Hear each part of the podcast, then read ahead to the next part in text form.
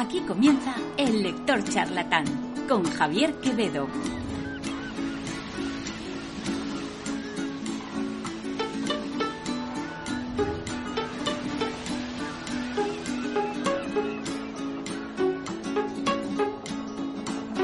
Bienvenidos al Lector Charlatán una semana más. Como siempre conmigo, Javier Quevedo. Es que ese Esta semana no he preparado ningún guion porque el libro que traigo al programa es un libro muy especial. Probablemente hasta ahora es el libro más especial que puedo traer al programa. Y es tan especial porque es el primer libro que me han publicado. Es el primer libro que puedo traer al programa y que he escrito yo. Así que imaginaréis la ilusión que me hace compartirlo con, con todos vosotros y vosotras y, y, bueno, lo fácil que va a ser en cierto modo hablar de él. Claro que siempre es difícil hablar de lo que uno ha escrito, pero al mismo tiempo pues es nadie mejor que el propio autor para hablar de, de su libro, ¿no? Así que nada, en el programa de hoy del lector charlatán hablaremos de El Vida, Ecos de un Olvido, de Javier Quevedo.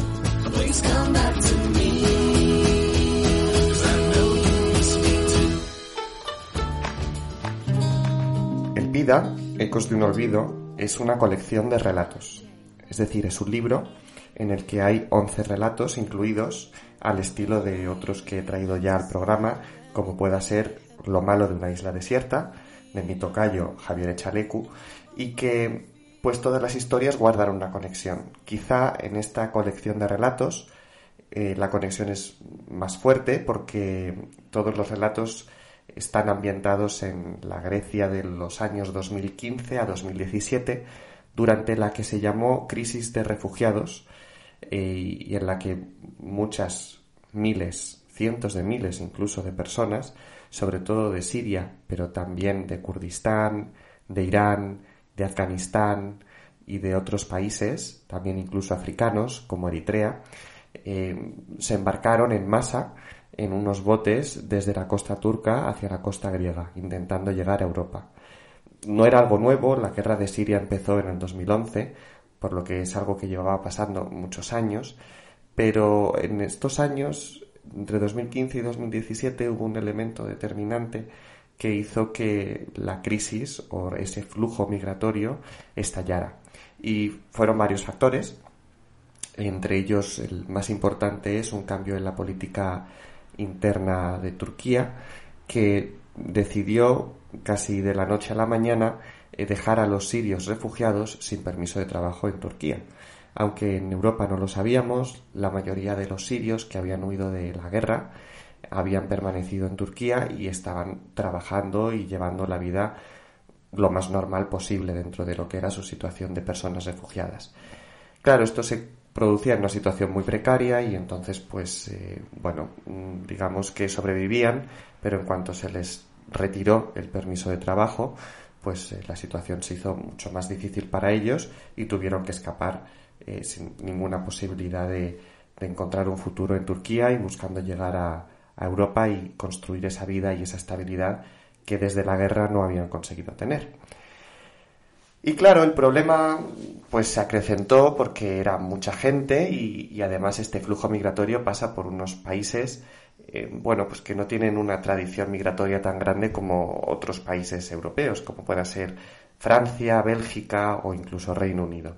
Entonces estos países del este por los que tenían que pasar estas personas refugiadas, Croacia, Serbia, Hungría sobre todo, eh, bueno, pues en vez de ayudarles o en vez de simplemente permitir ese tránsito porque estas personas no se querían quedar en esos países, eh, decidieron cerrar las fronteras, perseguirlos y devolverlos a unos campos o en unas situaciones que llamaron la atención de todas las personas porque eran totalmente infrahumanas.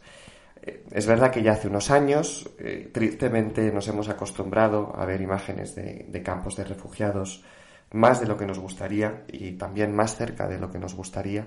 Em, pero bueno, no sé si recordáis todas esas imágenes de esos inviernos en Europa del Este, de estas personas refugiadas intentando ocultarse en fábricas que estaban totalmente destruidas y, desoladas, donde tenían que quemar la madera que encontraban por cualquier parte, las redadas de la policía en la frontera con los perros, eh, los niños totalmente abandonados en la intemperie. Y bueno, la verdad es que os, hago pensar en esas imágenes porque realmente se fue eh, la semilla, esa fue la semilla de, de esta colección de relatos, porque fueron esas imágenes que vimos todos ese invierno, yo hablo en concreto del invierno del 2016-2017, lo que me llevaron en ese momento a ir a Grecia, a hacerme voluntario y a contribuir, trabajar, ayudar en lo posible en los campos de refugiados. ¿no? Y entonces pues estuve allí seis meses y durante esos seis meses pues estuve conociendo a todas estas personas refugiadas, intercambiando vida con otras voluntarias y, bueno, pues a partir de ahí es cuando empiezo a escribir El Pida, Ecos de un Olvido.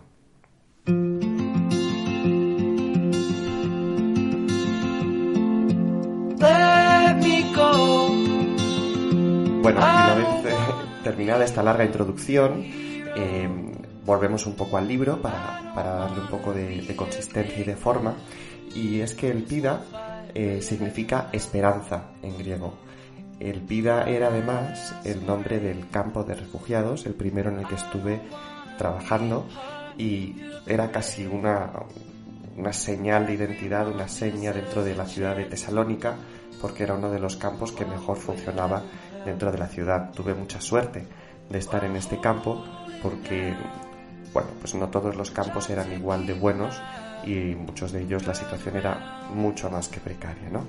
Y bueno, fue en este campo donde empecé a trabajar como voluntario, empecé a conocer a refugiados sirios y, y por supuesto donde empecé a escribir sobre este tema. Sí que es verdad que cuando estaba allí sobre el terreno pues no escribía eh, tanto sobre lo que estaba viviendo, sino era más bien o, un diario más de emociones o era poesía. Es decir, era todo como, mucho más eh, emocional y menos racional, porque la situación era realmente extrema, ¿no?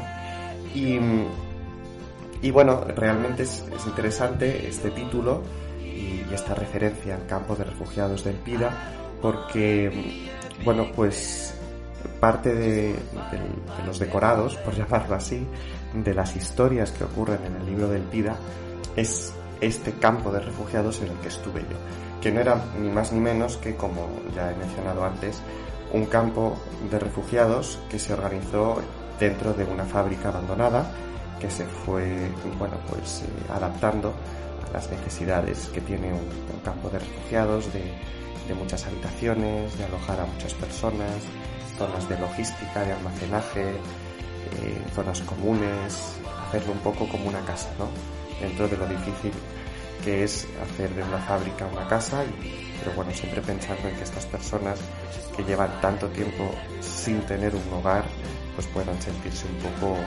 cómodos en el ambiente en el que se encuentran. Y este era el mismo objetivo que se perseguía en el otro campo de refugiados en el que estuve, que en este caso se llamaba Eden Village, y que, bueno, pues también hay varios aspectos de lo que que era este campo de refugiados reflejados en la novela. Está, bueno, en este libro, este libro eh, es todo ficción, es decir, ninguna de estas 11 historias, porque son 11 personas, eh, son reales, pero sí que hay elementos de realidad ¿no? que, se mezclan con la ficción. Y un elemento muy claro de realidad dentro de estas historias es precisamente eh, pues los escenarios en los que ocurren.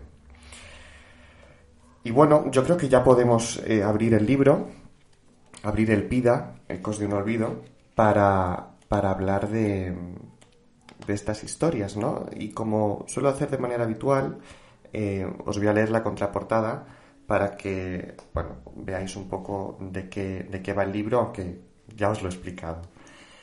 El PIDA significa esperanza en griego y es el nombre de la barca con la que Mahmud intenta cruzar el mar entre Turquía y Grecia.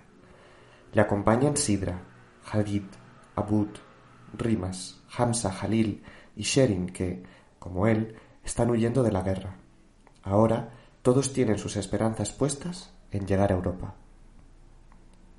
El recrudecimiento de la guerra en Siria provocó que cientos de miles de personas se lanzaran en desbandada a empezar una nueva vida en Europa. El Pida, Ecos de un Olvido, es una colección de relatos que cuenta la vida de estas personas en los campos de refugiados griegos. Los protagonistas son tanto sirios como kurdos, como los voluntarios que se lanzaron a ayudar, y todos los once relatos mezclan la fantasía con la cruda realidad. El lector charlatán, con Javier Quevedo. El libro empieza con un mapa en el que podemos eh, ver un poco dónde se localizan las historias, ¿no? Y esto pues es para, para ver realmente el lugar donde ocurrió todo, todo este drama y, donde hubo esta, esta emergencia humanitaria, ¿no? Y, y, bueno, pues el centro es el mar Egeo y tenemos las dos orillas, ¿no? Grecia y Turquía, y, vemos como eh, pues los protagonistas se localizan ya sea en, las islas griegas, donde permanecen siempre un tiempo, nada más llegan, o ya después en la Grecia continental, donde había campos de refugiados más grandes y donde solían pasar más tiempo. Y bueno, después también está la historia de Sherin, una chica kurda que ya está en Alemania por lo tanto nos cuenta su historia desde Alemania. Los protagonistas, ya habéis oído algunos nombres, eh, pues son Mahmoud, Hamza, Sidra, Giorgos, Jorge, Abud, Jalil, Costas, Hadid, Sherin y Rimas. Mahmoud, la primera historia, hace un poco de prólogo, porque como habéis visto en la contraportada se explica él es el que eh, nos cuenta ese viaje en barco tan, tan difícil y tan traumático que se realiza desde Turquía hacia Grecia y nos cuenta que el nombre de su barca se llama Elpida y ya nos dice que va acompañado de una serie de personas que están con él y, que no conoce y, que le gustaría saber más sobre ellos. Y, bueno, pues estas personas son el resto de personajes del, libro. Eh, Hamza, Sidra, Abud, Jalil, Hadid, Sherin y Rimas. Y a estas historias hay que sumar la de otros personajes que interactúan con estas personas que han viajado en el barco del Pida y que son Giorgos, el encargado de gestionar un campo de refugiados, Jorge, un voluntario, y Costas, otro voluntario. Eh, todos ellos cuentan su historia, eh, como si fueran ellos quienes la estuvieran narrando, algunas están escritas así, en primera persona, y otras pues, están escritas en tercera persona. Siempre intentando mezclar un poco y, dar esa sensación de, encontrarnos en el lugar en el que están ocurriendo estas historias, ¿no? Entonces, pues tenemos tanto a protagonistas como a personajes eh, secundarios en los que eh, pues, hablamos en tercera persona, ¿no? Y, y, voy a ir explicando un poco las historias, pero, pero bueno, tampoco una a una, para que las descubráis cuando, cuando podáis leer el libro. Mm, pero bueno, sí que es muy interesante al menos contar la primera, porque Mahmoud, como os he comentado, es el prólogo del libro, es el que, el que sienta un poco el, inicio y, qué es lo que va a ocurrir a lo largo del resto de relatos, ¿no? Porque Mahmoud eh, está en la costa, está en una playa de Turquía y está subiéndose a un barco en el que va a embarcar con, otra serie de personas por la noche, a oscuras y con mucho miedo. Y, se va a montar en un barco que, como todos sabemos, pues nunca es lo suficientemente grande y siempre va demasiado lleno. Entonces eh, empieza a contarnos su historia así, Mahmoud. Estábamos en la playa y formábamos una larga fila para subir, uno a uno, a la barcaza. Las luces de varias linternas se peleaban con la noche, pintaban destellos y nos ayudaban a no tropezar con la oscuridad. Además de las olas, lo único que se oía era el shh que nos decíamos los unos a los otros cuando alguien subía un poco la voz o un niño lloraba. Mi corazón bombeaba sangre como para escapar de una manada de leones, como si el exceso de energía sirviera de algo en la huida y, sin embargo, lo más importante era el silencio que nadie supiera que casi cien personas reunidas aquella noche en aquella playa intentaban escapar. Si éramos descubiertos, todo se acabaría antes de empezar. Después de esperar unos minutos, dos hombres me ayudaron a subir al barco y me dijeron dónde tenía que sentarme. Así que me dirigí al cuadrado que me correspondía y esperé a que el resto de pasajeros subiera al barco. Mientras esperaba, y gracias a una luz blanca que atravesó un segundo la cubierta, conseguí ver el nombre del barco. El Pida. No sabía qué significaba, pero lo repetí varias veces con la intención de grabarlo en mi memoria. Tenía la sensación de que todo lo que pasara aquella noche acabaría guardado para siempre en mi memoria y, quién sabe, quizá la de muchas personas más. Después dirigí la mirada al cielo, que nos acompañaría en la travesía, y me distraje identificando las constelaciones que había aprendido en el colegio. Eran las mismas agrupaciones de estrellas que se veían desde mi pueblo y que había visto por última vez durante los días largos de trabajo, cuando se me hacía tarde llevando paquetes y cartas a las viviendas más alejadas del pueblo. En aquellas noches, la luz de los focos de mi moto chocaba con la oscuridad de los cultivos de trigo, como nuestras linternas chocaban con el mar y la arena antes de subir al barco. También escuchaba el silbido de las espigas romper el silencio de la noche, igual que las olas rompían el silencio de nuestra playa. Pero al Pida no llegaba el olor del jazmín y madreselva de las noches estivales de allí. Tampoco se veía la luna, todo estaba muy oscuro. Quizá, si un poco de su brillo estuviera iluminando el mar, no me habría sentido tan asustado. Me preguntaba si realmente merecía la pena intentar cruzar el mar. Pensaba en todos los motivos que me habían llevado a escapar de mi hogar, pero no conseguía convencerme de que todo ello justificase la decisión de subirme a una barcaza hacinado con tantas personas. Había dejado atrás las cenas con baba ganús y dulces de miel, el cielo azul, la casa familiar. Lo había abandonado todo por un destino desconocido que sólo imaginaba a través de películas y el engañoso boca a boca. Pero, ¿acaso tuve la opción de quedarme? ¿Seguía mi mundo siendo el mismo que proyectaban mis recuerdos? Estaba atrapado entre la realidad y la ficción del pasado y del futuro sin ninguna posibilidad de escapar al enredo. Cuando empujaron la barca mar adentro, los niños no pudieron aguantar su silencio.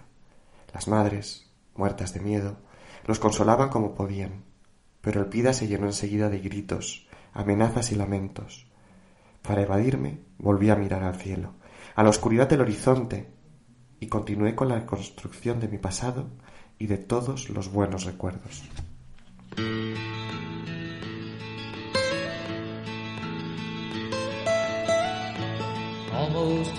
Bueno, así empieza el PIDA, Ecos de un Olvido, y como, como bien notaréis, empieza con un momento muy dramático y ya muy, muy directo, que es este, este viaje en barca entre Turquía y Grecia que, que resulta tan peligroso y, bueno, también en muchos casos muy traumático, ¿no?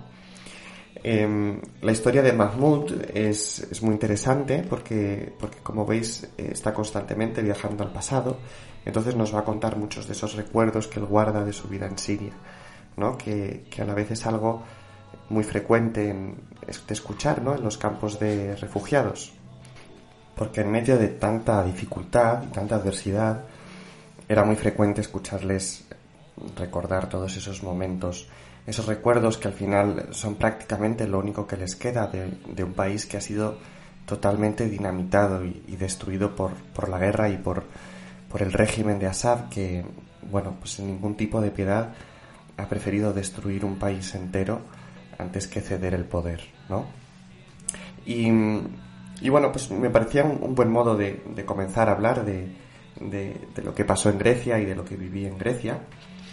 Y, después hay un, personaje que se llama Hamza, que, introduce pues algo como más novedoso y interesante, que es eh, pues un relato epistolar.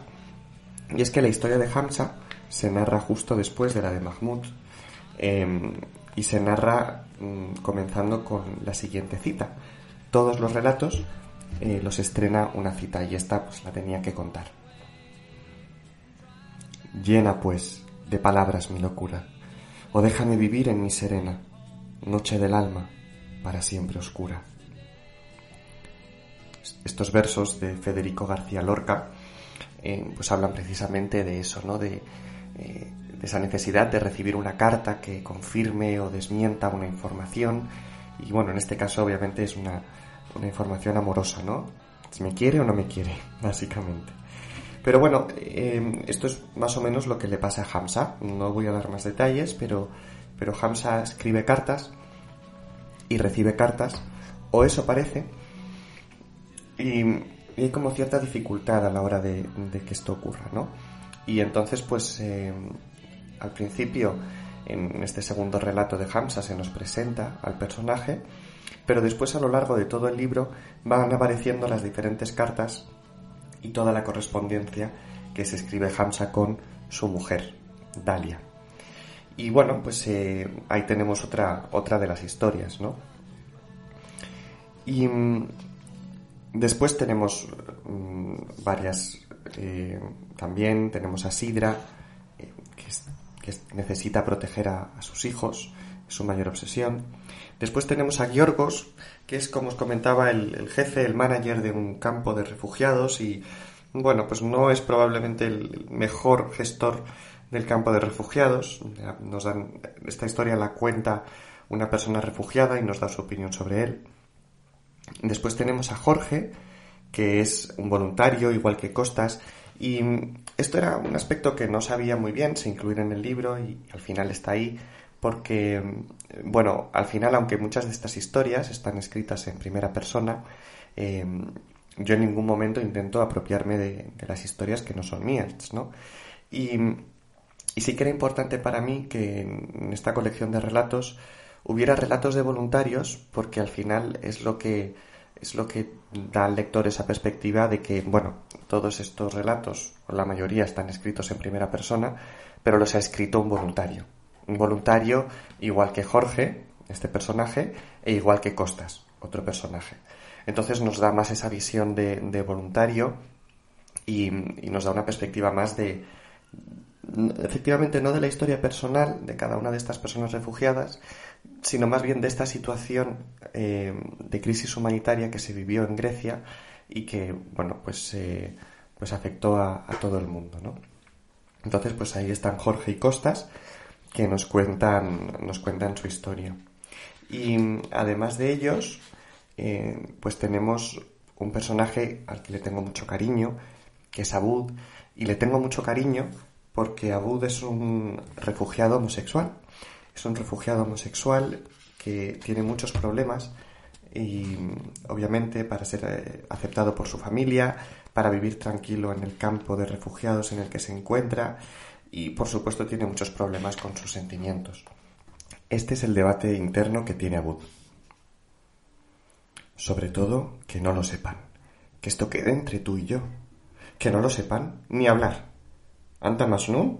quiero que se entere todo el mundo. Mañana lo anunciaré en la sala común del campo. Ni se te ocurra. ¿Que no? Claro que no, ¿te has vuelto loco? ¿Es que no te queda suficientemente claro lo que hacen con nosotros en el campo? Ya no estamos en Siria. Aquí somos libres. Hasta que no vea a uno que lo sea, no diré nada. Ni tú tampoco. ¿Para qué hemos venido a Europa entonces? Los campos de refugiados no son Europa. Quiero gritarlo. Necesito gritarlo los cuatro vientos y que todo el mundo se entere. No entiendo por qué tengo que ocultarlo. Tu padre ya lo sabe. No es suficiente con que lo sepa él. De hecho, que lo sepa él me ha quitado más libertad de la que me ha conseguido. ¿O es que no te acuerdas de los castigos? Tu madre, tu hermana y tu hermano también lo saben. ¿Tampoco eso vale? Claro que no. Ellos son cómplices de los castigos de papá. Sigo sintiéndome igual de sofocado que cuando tenía que ocultarlo. Ahora mi familia lo sabe, sí, pero actúan como si no hubiera cambiado nada y están consiguiendo que me vuelva completamente loco. ¿De qué crees que te va a servir decirlo en alto? No sé, no lo he pensado. No lo puedo evitar. No lo puedo explicar. Pero es una necesidad que siento y ya nada puede hacerme cambiar de opinión. Hacerlo público no es tan sencillo como gritarlo en la sala común y puede ser peligroso. No sabemos cómo reaccionará la gente. Pero ya lo saben. Me miran raro, se ríen cuando se cruzan conmigo. Si no lo admites, serán solo rumores. Entonces seguir callado no me sirve para nada solo les beneficia a ellos. Hace que sufra yo y no ellos. Quiero decirlo, que todo el mundo se entere de que también entre los sirios y los musulmanes hay gays. La diferencia es que aquí, en Europa, ya no nos pueden llamar enfermos. No puedes esperar a que salgamos de este campo, de esta ciudad. Shui shui. Este campo es más seguro que el otro. Aunque me miren mal, me odien o me escupan, al menos no me van a pegar una paliza de muerte.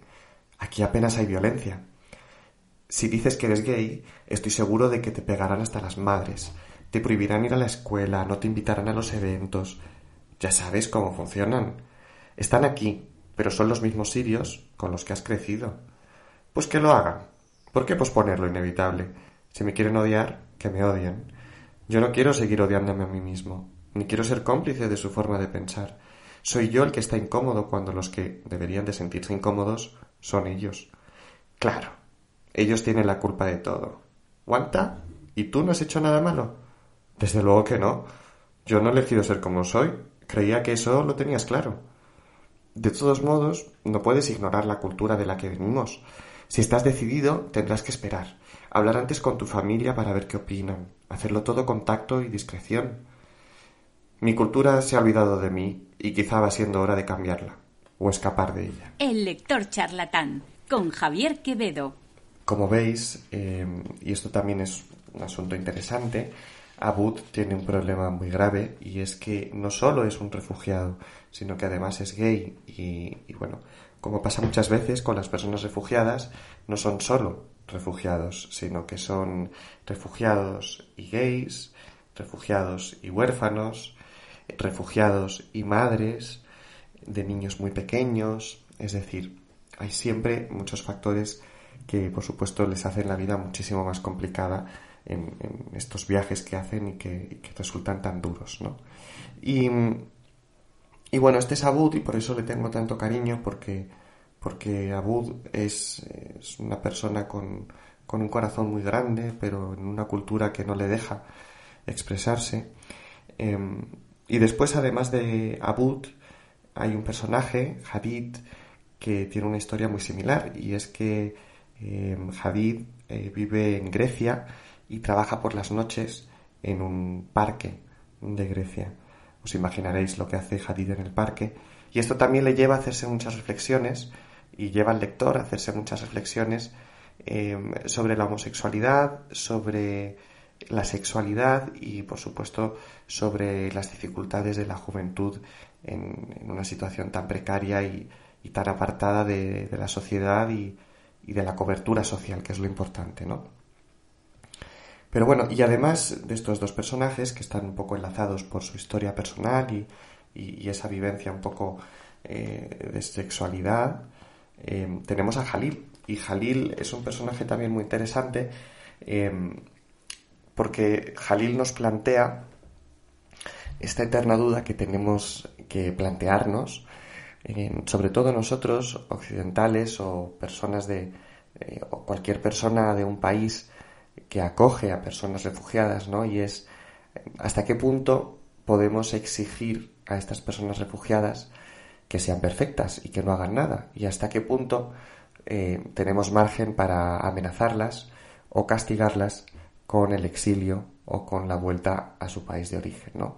Y, Jalil nos plantea esto porque Jalil es un delincuente, es un delincuente que vemos pues que está no, no nos lo explica porque no hace falta, pero sabemos que está traumatizado, que ha tenido unas vivencias muy duras y, y, entonces pues se ha dado a la mala vida, ¿no? Y lleva una vida muy mala. Y no tiene mucha posibilidad de salir de esa situación porque como siempre una vez que entras es muy difícil salir y, entonces se encuentra en, esta situación tan complicada que, que bueno, pues eh, claro, se encuentra con, la justicia y, con la seguridad nacional, ¿no? Es decir, ¿qué, ¿qué, hace la policía con Jalil? ¿Qué hace el sistema penitenciario con Jalil? ¿Hasta qué punto puede, puede aceptarlo y, qué límites le puede poner y, cómo puede castigarlo, ¿no? Y bueno, pues lo que nos plantea la historia de Jalil es que a lo mejor no hay que pensar en castigar, sino que hay que pensar en, cómo ayudarle a salir de esa situación en la que ni Jalil ni nadie quiere estar, ¿no? Eh, pero bueno, la historia, por supuesto, tiene mucho más chicha, así que os dejo que, la leáis vosotros. Y ya para cerrar, eh, porque bueno, eh, quiero que os leáis el libro, no os quiero desvelar todos los misterios de todas las historias, sí que voy a hablaros de Rimas. Rimas es el último personaje y, Rimas es un personaje que está, bueno, que se me ocurrió a raíz de, una foto. Em, a raíz de una foto que, bueno, una foto no, perdón, de una imagen de un diseñador, de un, de un artista italiano que hizo em, a partir de una historia que encontró una, una forense italiana, es decir, una, una, de las pocas forenses italianas que se dedica a identificar los cadáveres que caen en el Mediterráneo Em, pues la historia es muy bonita porque, bueno, bonita y muy triste, ¿no? Porque encontró el certificado de notas de fin de curso en el bolsillo de, de, un niño que estaba identificando, ¿no? Y el niño tenía notas excelentes, tenía todos sobresalientes, ¿no? Y entonces, pues este artista se inspiró en esa historia, hizo un dibujo que viajó más que la, que la historia de la forense, que llegó hasta mí y yo decidí hacer una historia a partir de este dibujo, ¿no? Y, la historia de rimas, que es muy breve, pero os la voy a presentar para que veáis eh, en qué consiste. No había muros en el aula, si es que a eso se le podía llamar aula. Era un espacio abierto, sin puertas ni ventanas, y con sillas desgastadas por la sal. Solo Rimas estaba sentada en uno de los pupitres de la primera fila, Tenía el pelo negro y duro, recogido en una trenza que le caía por el hombro derecho. Miraba con los ojos muy abiertos, con esa cara de curiosidad que tanto caracteriza a los niños. ¿Estaría soñando? Quizás. Sostenía un cuaderno con la mano izquierda, un lápiz con la mano derecha, y por su naricita se escapaban burbujitas que salían de sus pulmones y viajaban desde el fondo del mar en el que se encontraba hacia la superficie. De allí arriba bajaba con lentitud el profesor de un pueblo de costa cercano, que se sumergía en el agua para darle clases de lunes a viernes. Se había comprometido a hacerlo así hasta que Rimas aprendiera lo que le quedaba por aprender de educación primaria. Una vez lo supiera todo, el mar volvería a hacerse dueño de ella.